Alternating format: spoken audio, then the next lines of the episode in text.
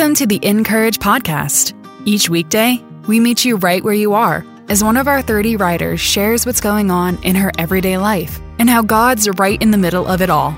They bring their unique experiences, joys and struggles equally, so that you can feel less alone and be empowered by the hope Jesus gives. Listen in as our narrator, Grace P. Cho, reads today's article. Today's article is written by Aliza Latta and is titled, You Can't Air Fry Faithfulness. It's official. I've joined the Air Fryer fan club. My sister purchased me one of the appliances for Christmas. It's miniature and mint green and fits perfectly in the corner of my apartment kitchen. I got to work straight away finding recipes on Pinterest. I've cooked all sorts of things in the last two months garlicky shrimp, chicken satay, sweet potato fries, and a variety of other delicious crispy vegetables. My favorite part? It hardly takes any time at all. For someone who isn't the most patient person in the world, it's the ideal cooking companion. I've been thinking a lot about faithfulness recently. It feels like there's so much constantly vying for my attention, begging for my allegiance. But I earnestly want to be faithful to Jesus. I spent the month of January reading the Bible cover to cover with a few friends, about 40 ish chapters a day, and I saw similar themes throughout. One of them was how faithless humanity is, the other was how faithful our God is. Over and over, God called his people to be faithful to him, and over and over, they gave into worshiping other gods and idols.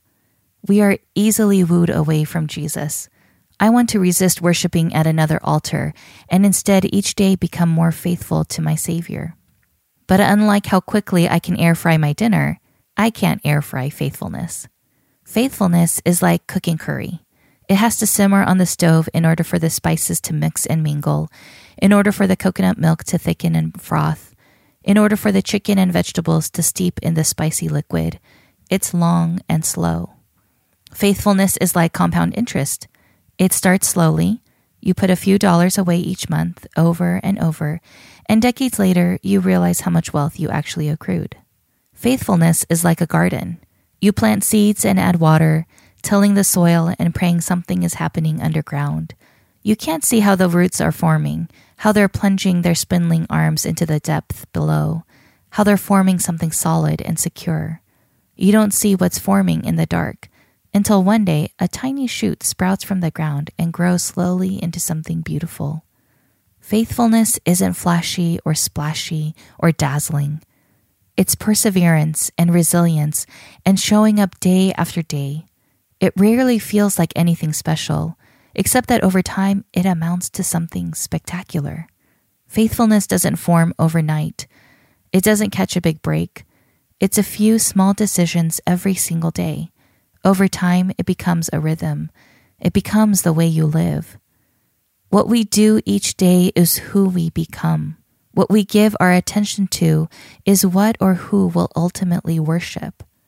The idea of faithfulness isn't meant to breed legalism or shame. It's the opposite. It's God pouring His grace onto every single one of us. I try each morning to spend alone time with Jesus. Some days I sleep through my alarm. On those days, there is grace. Other days, I wake up early and hear God's voice speaking to me in the quiet. On those days, there is grace.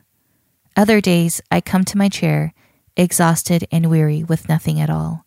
On those days, there is grace. When we practice habits that help us know Jesus better, it's not about becoming an expert in those habits.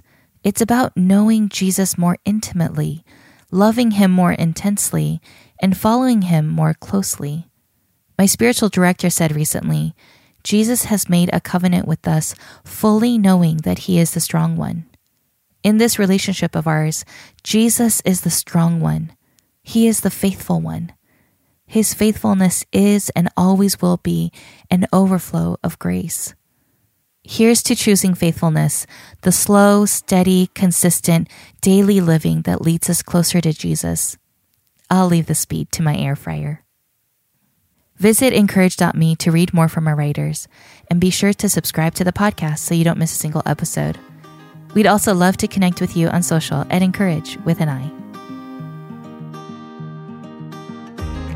The spring issue of Everyday Faith, Dayspring's quarterly magazine, is now on newsstands.